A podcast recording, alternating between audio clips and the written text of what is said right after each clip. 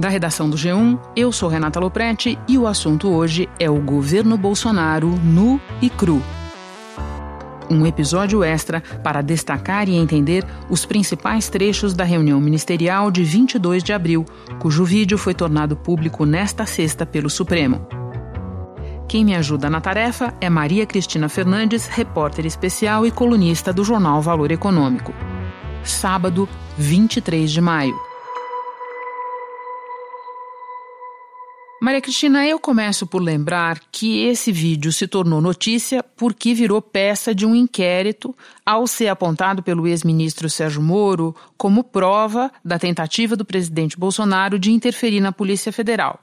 Então eu te peço que nos explique a decisão do ministro Celso de Mello de liberar esse conteúdo e o que ele tem de mais relevante nesse sentido da interferência. Renata, a decisão do ministro Celso de Mello em liberar esse conteúdo está justificada é, num, num longo texto, né, a parte do conteúdo da, da gravação propriamente dita, em que ele cita o escândalo de Watergate, que deu ensejo ao impeachment inconcluso do presidente Richard Nixon em mil novecentos e setenta e quatro nos Estados Unidos, é, em que ele...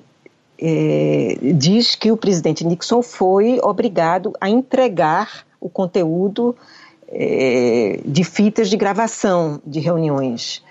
É, então, ele diz que isso abriu um precedente para o judiciário no mundo inteiro é, de que há um interesse público na busca pela verdade, né, em, num contexto de investigação criminal. Então, ele justifica a, a publicidade. É uma publicidade que ele é, justifica ter sido limada das referências a outros, a, a, a, as relações com outros países. Nitidamente ele está falando da China, e eu só queria abrir um parênteses, porque é que foi importante ele aceitar que as referências à China fossem suprimidas. Explica para nós. O presidente chinês Xi Jinping, que está sendo acusado do mundo inteiro de ter é, dado início, essa pandemia se iniciou na China, né, o, o tal do vírus chinês, ele tem dado demonstração de que não quer levar desaforo para casa. É, muito recentemente, é, o governo australiano fez um ataque do gênero, e o Xi Jinping suspendeu o contrato de compra de carne de quatro frigoríficos estabelecidos na Austrália. Aliás, dois dos quais pertencentes à J B S, que é um grupo brasileiro. Então, o, o setor do agronegócio, os agropecuaristas aqui no Brasil estavam apavorados com a eventualidade de a, as partes relativas à China virem à tona e as exportações brasileiras para o principal comprador do agronegócio brasileiro é, virem a ser prejudicadas. Então, é, é uma decisão que visa preservar o interesse nacional. Está ali clara a disposição do presidente de trocar o comando da P F para proteger sua família. Mas é putaria o tempo todo para me atingir mexendo com a minha família. Já tentei trocar gente da segurança nossa no Rio de Janeiro, oficialmente, e não consegui. Isso acabou. Eu não vou esperar fuder minha família toda, de sacanagem, ou amigos meus, porque eu não posso trocar alguém da segurança na ponta da linha que pertence à estrutura nossa. Vai trocar. Mas, é, isso eu acho que tem uma gravidade. Mas eu chamaria atenção para o fato que, é, que tem sido, aliás, tocado por alguns juristas e procuradores, que esta troca, até aquele momento, não havia sido feita. Se não puder trocar, troca o chefe dele. Pode trocar o chefe dele? Troca o ministro. E ponto final. Não estamos aqui para brincadeira. O que pode dar argumentos à defesa do presidente de que não houve a chamada advocacia administrativa, que é o ato praticado por um agente público em seu próprio interesse, no interesse privado. É, o que já havia sido feito por ocasião daquela reunião era a suspensão das portarias do Exército sobre o controle de armas. Eu acho que aí é uma contraposição interessante. Naquela, naquele momento, o presidente já havia mandado suspender as portarias do Exército que controlam as armas e a comercialização das armas no Brasil. E, e o presidente deixa claro que fez isso porque queria armar a população para defendê-lo. Olha, eu, como é fácil impor uma ditadura no Brasil, como é fácil. O povo está dentro de casa. Por isso que eu quero, ministro da Justiça e ministro da Defesa, que o povo se arme. Que é a garantia que não vai ter um filho da puta aparecer para impor uma ditadura aqui. Porque é fácil impor uma ditadura, facílimo. Porque nos últimos dias, Maria Cristina, e você deve ter visto mais do que eu até sobre isso, muito se especulou a respeito do conteúdo desse vídeo, do conteúdo dessa reunião. Mas ninguém especulou sobre algo que está no vídeo e que chamou muita atenção, que é o presidente Bolsonaro claramente fazendo a defesa de que se arme o povo. De que povo ele está falando? Que fala é essa, Maria Cristina? O monopólio eh, da segurança é do Estado, né? O monopólio da segurança é das Forças Armadas e das polícias, Polícia Federal, Polícia eh, Militar e a Polícia Civil.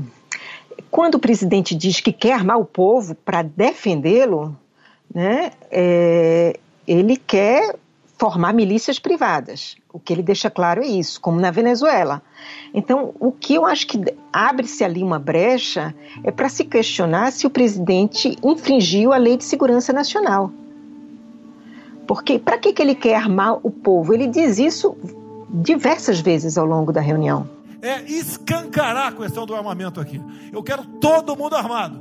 Né? Armar o povo para defendê-lo? É, que povo? Né? Eu realmente as, as Forças Armadas não devem ter visto isso com bons olhos. Aliás, ele chamou duas vezes o quartel-general do Exército de Forte Apache. Até em cima do que eu falei, em frente ao Forte Apache. Eu sou o chefe supremo das Forças Armadas. Por final, o pessoal estava lá, eu fui lá, dia do Exército. E falei algo que eu acho que não tem nada demais. Que é uma denominação depreciativa que, aliás, os militares detestam. Então, eu acho que a, a, a divulgação desse vídeo, inclusive, vai gerar, não, não, não vai gerar apenas descontentamento e tensão com o Supremo Tribunal Federal. Vai gerar descontentamento também com as Forças Armadas, que têm, em última instância, um papel muito importante na defesa do Estado. Para corroborar isso que você está dizendo, Maria Cristina, eu chamaria um outro, a atenção para um outro trecho em que o presidente faz menção àquela nota do Ministério da Defesa, nota divulgada logo depois daquele domingo da manifestação antidemocrática, eh, da qual o presidente participou em Brasília, aquela nas comemorações do Dia do Exército. O Ministério da Defesa veio a público no dia seguinte, eh, soltou uma nota em nome das três forças, eh, reiterando o caráter democrático das Forças Armadas, o respeito à Constituição. E o presidente, nesse vídeo que nós assistimos hoje, ele num primeiro momento defende a nota e num momento seguinte ele dá a entender de que ele não gostou muito daquela nota. Sim, sim, eu vi. Ele diz assim, olha, não vou provocar ninguém, né? Né? Porque a defesa fez uma nota muito boa dizendo que vai cumprir a Constituição é, e que não aceita golpe, né? Mas aí também não aceita um contragolpe dos caras, ele, ele, ele, ele reage como que está cobrando, tá, não aceita golpe, mas também não aceita um contragolpe, porque é, ele em vários momentos da reunião ele diz que está sendo objeto de um ataque. A gente vê por aí. Ah, o governo está, o, o ministério está indo bem, apesar do presidente. Eu que escalei o time, porra. Trocamos cinco, espero não trocar mais ninguém, espero. O que os caras querem é a nossa hemorroida, é a nossa liberdade. Isso é uma verdade. E ele deixa claro que aquela reunião é para tentar formar um espírito do corpo do governo para que os ministros reajam a esse assédio político que o governo está sofrendo. Essa preocupação, acordem para a política e se exponham. Afinal de contas, o governo é um só. E se eu cair, cai todo mundo. Agora, vamos cair, se tiver cair um dia, vamos cair lutando, uma bandeira justa. E ele quer as Forças Armadas nisso. É o que ele chama de contragolpe. Ele acha que esse ataque que o governo está sofrendo é um contragolpe. E ele quer que as Forças Armadas saiam em sua defesa, na defesa é, é contra este golpe que o governo estaria sofrendo, que é um golpe que deve exigir a defesa política do governo, uma defesa que ao longo da reunião a gente vê endossada pelos ministros Weintraub, pela Damares e pelo presidente da Caixa Econômica Federal. A maior violação de direitos humanos da história do Brasil nos últimos trinta anos está acontecendo neste momento. Mas nós estamos tomando providências, a pandemia vai passar, mas governadores e prefeitos responderão processos e nós vamos pedir, inclusive, a prisão de governadores e prefeitos. E nós estamos subindo o tom. E discursos estão chegando. O nosso ministério vai começar a pegar pesado com governadores e prefeitos. E, em certa medida, também pelo ministro da Economia, Paulo Guedes. Eu vou falar de todos esses personagens, mas eu quero trazer um outro ponto para o qual eu preciso da sua ajuda para chegar a um entendimento. O presidente faz reiteradas menções ao longo é, da reunião ao descontentamento dele com os sistemas de informação. E daí ele diz que o sistema de informação dele funciona. Sistema de informações. O meu funciona. O meu particular funciona.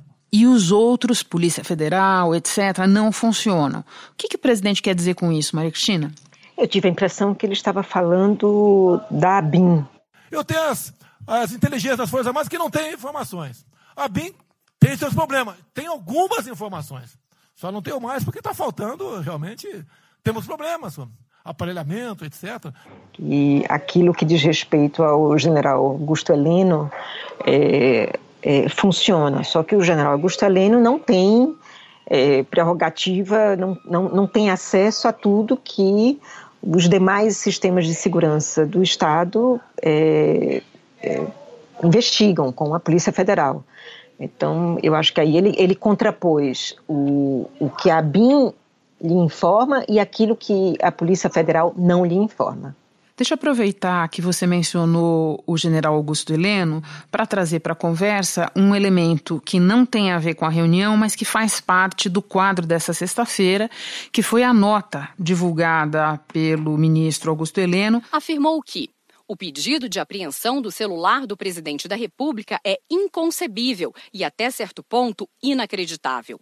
O Gabinete de Segurança Institucional da Presidência da República alerta as autoridades constituídas que tal atitude é uma evidente tentativa de comprometer a harmonia entre os poderes e poderá ter consequências imprevisíveis para a estabilidade nacional. Ele aparentemente não entendeu o teor de uma medida absolutamente protocolar tomada pelo ministro Celso de Mello no âmbito de investigações que envolvem o presidente. É, Há ações que é, querem acesso a esse celular, o, o ministro Celso de Mello simplesmente encaminhou esses pedidos à Procuradoria-Geral da República.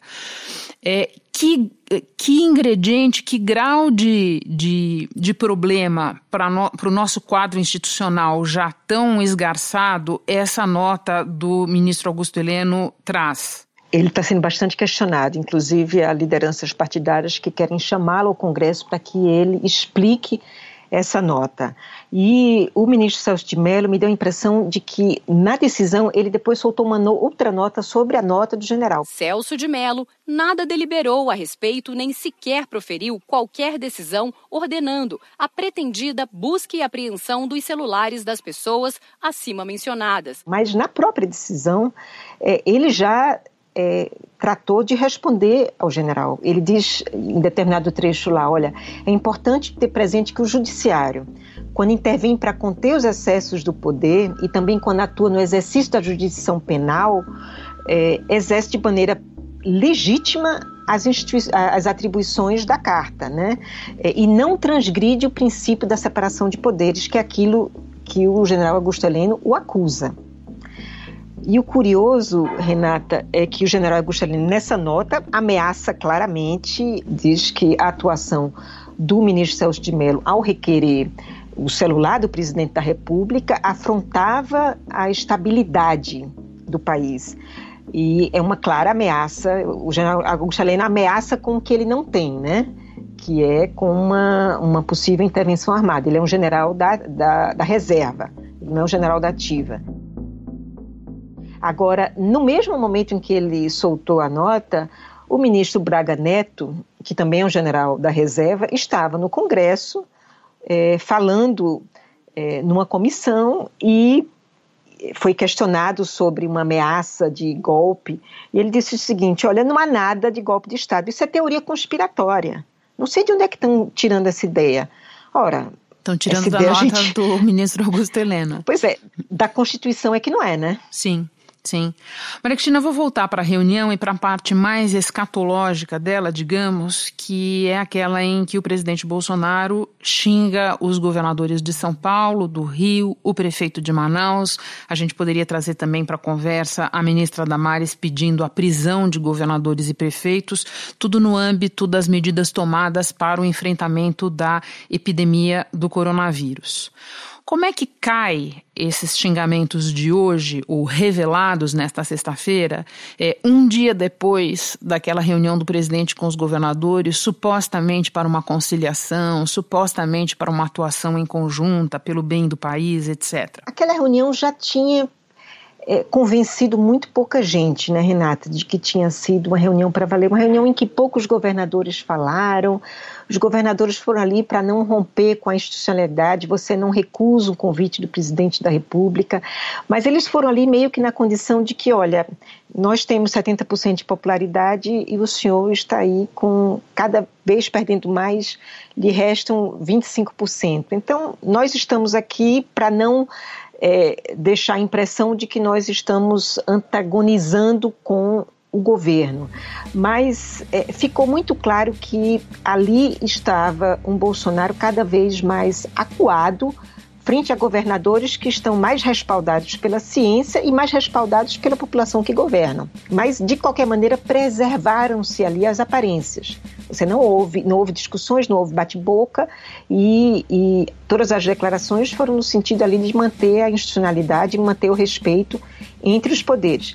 Aí quando se divulga um, um vídeo desse com, com, com um, um, acusações tão torpes, tão vis, né, de um palavreado tão baixo. O que esses caras fizeram com o vírus, esse bosta desse governador de São Paulo, esse estrume do Rio de Janeiro, entre outros, é exatamente isso. Aproveitaram o vírus, tá um bosta de um prefeito lá de Manaus agora, abrindo covas coletivas, um bosta. E você nota claramente que é como o presidente dá o tom e os ministros seguem. Sim. Ele dá o tom. Os ministros só, só, só, só extrapolam é, porque eles veem que tem ali o, o, o presidente é, chamando, ele instiga essa, é, é, a extrapolação dos limites, de qualquer limite de respeito entre as instituições. E não vamos dizer que era uma reunião privada, não se faz uma reunião privada na sede do poder com todos os ministros. Isso não é uma reunião privada, é uma reunião do principal poder da República, que é o Executivo, cuidando dos destinos do país. É uma reunião que interessa a todos nós. Por falar em seguir o exemplo do presidente Bolsonaro, chegamos à parte em que o ministro da Educação é, sugere que os ministros do, do, do Supremo é, vão todos para a cadeia. Que consequência tem isso? É, muita gente tem dito que o condutor da ação judicial é o Procurador-Geral da República, É, e que ao, ao ministro Celso de Mello restaria um papel mais é, marginal nessa história, mas é, quando a gente vê essa fala, isso não é verdade, e quando a gente vê a fala do ministro Abraham Weintraub nessa reunião... Eu, por mim, botava esses vagabundos todos na cadeia, começando no S T F. Eu percebo que tem, assim... Tem o jogo que é jogado aqui, mas eu não vim para jogar o jogo. Eu vim aqui para lutar. E eu luto e me ferro. Fica cada vez mais claro que a condução deste inquérito pelo ministro está ajudando a formar um espírito de corpo no Supremo para que não apenas o Celso de Mello, que nitidamente quer deixar sua marca no Estado de Direito no país, nesses meses que lhe restam de mandato, mas... A corte, como um, um todo, está sendo provocada a reagir em defesa desse Estado de Direito. E o ministro Celso de Mello, na decisão, ele deixa muito claro que vê ali uma, um suposto, um provável crime contra a honra da Suprema Corte brasileira, né? É, o patrimônio moral, como ele chama, dos ministros da Suprema Corte. Então, eu acho muito difícil que o ministro Weintraub escape de um inquérito sério. Nossa, quando a gente vai passando o, vai passando o filme da reunião e a gente vai fazendo a lista de possíveis inquéritos, ela vai ficando longa. Mas, Maria Cristina, como naqueles filmes em que é, um ator secundário, alguém que não está ali para ser protagonista, de repente ganha a cena, nós temos também o ministro do Meio Ambiente, Ricardo Salles, é, basicamente festejando a oportunidade oferecida pela pandemia de, do novo coronavírus para desregular de vez tudo que for possível no que nos restou de arcabouço de proteção ao meio ambiente. Pois é, Renata, são os intestinos do governo que estão vindo à tona nesse, nessa fita. É, eu achei muito relevante essa fala do, do ministro Salles. Nosso aqui, enquanto estamos nesse momento de tranquilidade no aspecto de cobertura de imprensa, porque só fala de Covid, e passando a boiada. E mudando todo o regramento, e simplificando normas, de I F A M, de Ministério da Agricultura, de Ministério do Meio Ambiente, de Ministério disso, de Ministério daquilo. Agora é a hora de unir esforços para dar de baciada a simplificação regula- de regulatório que nós precisamos, em todos os aspectos. E achei muito relevante também, é, que está passando desapercebido, é, a disputa ali clara, que é uma disputa crucial para o prosseguimento desse governo, porque diz respeito a, a, ao papel do Estado, a disputa entre o Rogério Marinho e o Paulo Guedes. Ah, então pode entrar nesse assunto, porque era a minha próxima pergunta para você. Você tinha mencionado a China logo no começo da nossa conversa, as preocupações do ministro Celso de Mello. Eu ia ponderar com você que, embora esse assunto é, tenha sido mantido sigilo sobre esse assunto, várias coisas ali e aqui na reunião escapam, que fica evidente que tinha ali um clima hostil, várias referências negativas à China. A China é aquele cara que você sabe que você tem que aguentar, porque vocês têm uma ideia, para cada um dólar que a gente pode fazer três acho. Também da parte do ministro Paulo Guedes, mas o que mais chamou a atenção é, no caso da fala do Paulo Guedes, é esse ponto que você quer é, avaliar agora. Aquela reunião foi chamada para o ministro Braga Neto pontuar o, o que seria esse plano pró-Brasil, que era um plano de investimentos do Estado. E o ministro Braga Neto deixa claro que ele planejou isso é, em aliança com o Rogério Marinho. É, e o Rogério Marinho, na sua fala, ele diz que não se pode agir com dogmatismo, que o mundo inteiro está mudando a percepção do papel do Estado, é, e que o governo precisa sim se debruçar sobre a necessidade de fazer investimentos, do Estado fazer investimentos.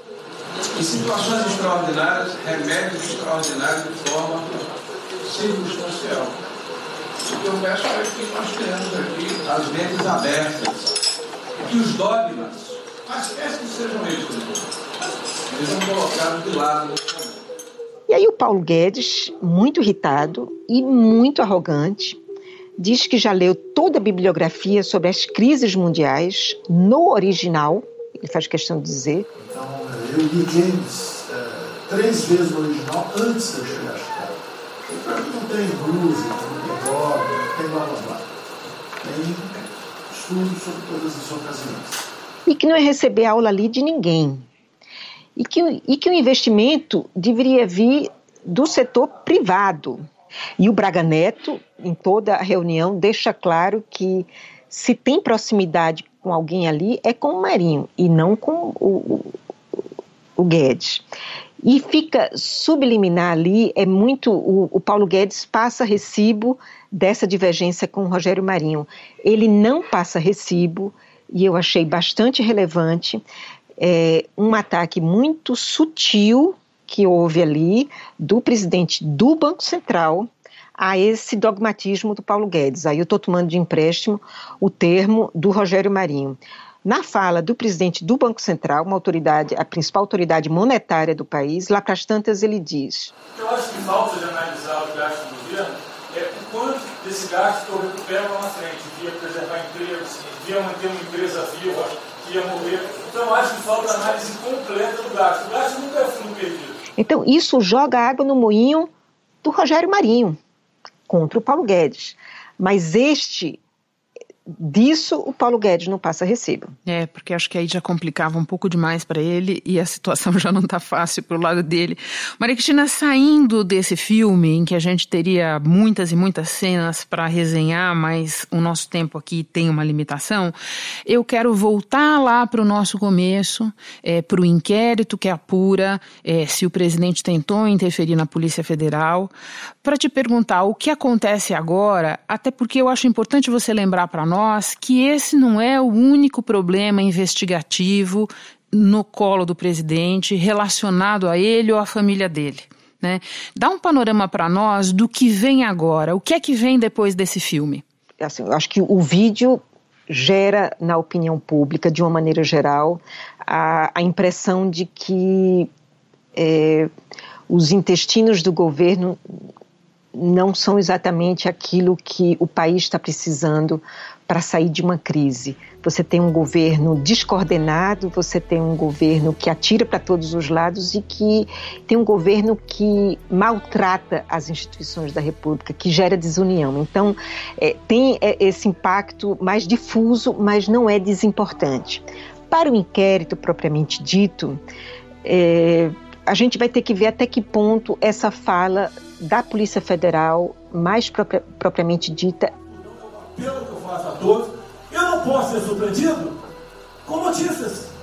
Não tenho A T F que não me dê informações. Ela tem um efeito sobre o segmento acedado pelo P G R. Agora, tem um, um prosseguimento que não está nesse vídeo, mas já está É, contratado, é uma crise já contratada pelo, pela nota que você mencionou do general Heleno, do ministro Heleno, Augusto Heleno, que é do, da, da ciência que o ministro Celso de Mello dá, o P G R, das notícias crimes dos parlamentares e dos partidos para que o presidente da República seja ouvido e entregue o celular dele e do filho. O ministro Celso de Mello é o relator do inquérito que investiga denúncias de que Bolsonaro tentou interferir politicamente na Polícia Federal. E nessa condição, ele cumpriu uma formalidade. Solicitou que a Procuradoria-Geral da República se manifestasse sobre um pedido feito por partidos para apreender os celulares de Bolsonaro e de um dos filhos, o vereador Carlos Bolsonaro. Então, isso é uma crise contratada e é parte do inquérito. Então, este é um desdobramento importante, porque o presidente não quer entregar. O presidente da República falou há pouco sobre isso e ele disse que jamais entregaria o seu celular, que só faria isso se fosse um rato. É, um outro desdobramento que eu acho importante é que expor dessa maneira o interesse do presidente em controlar a Polícia Federal, em ser informada das investigações da Polícia Federal, podem ter um impacto É, naquela outra investigação que diz respeito às acusações feitas pelo empresário, o empresário Paulo Marinho, de que durante a campanha presidencial a Polícia Federal segurou a investigação para não prejudicar a eleição do Bolsonaro. Paulo Marinho contou ter ouvido do próprio Flávio Bolsonaro que um delegado da P F vazou a Operação Furna da Onça uma semana depois do primeiro turno da eleição de dois mil e dezoito. Marinho diz ainda na entrevista que Flávio contou sobre o vazamento ao pai e que Jair Bolsonaro, então deputado federal, pediu que demitisse o Queiroz e a filha dele, que era contratada da Câmara de Deputados. Os dois foram exonerados no mesmo dia. É, vamos lembrar que a Polícia Federal na, naquela época, obviamente, não era controlada pelo Bolsonaro, porque estávamos no governo Michel Temer. Mas corre, correm ações na Justiça Eleitoral, no, no Tribunal Superior Eleitoral, que questionam a eleição do presidente Bolsonaro. Então, essa acusação, é, a, o, o conteúdo do vídeo torna mais crível a percepção de que o resultado eleitoral foi beneficiado por uma suposta manipulação de uma investigação.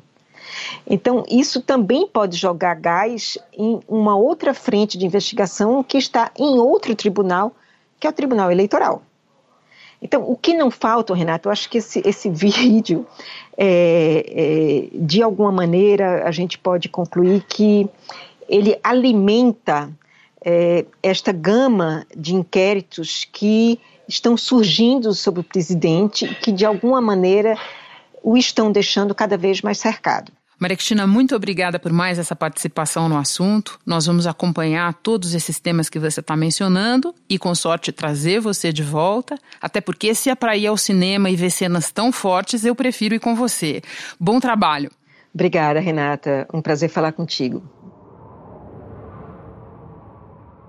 Antes de terminar, eu lembro que, enquanto acontecia a reunião ministerial de vinte e dois de abril, o Brasil contabilizava dois mil setecentos e quarenta e um mortos pelo novo coronavírus, assunto que passou batido na reunião.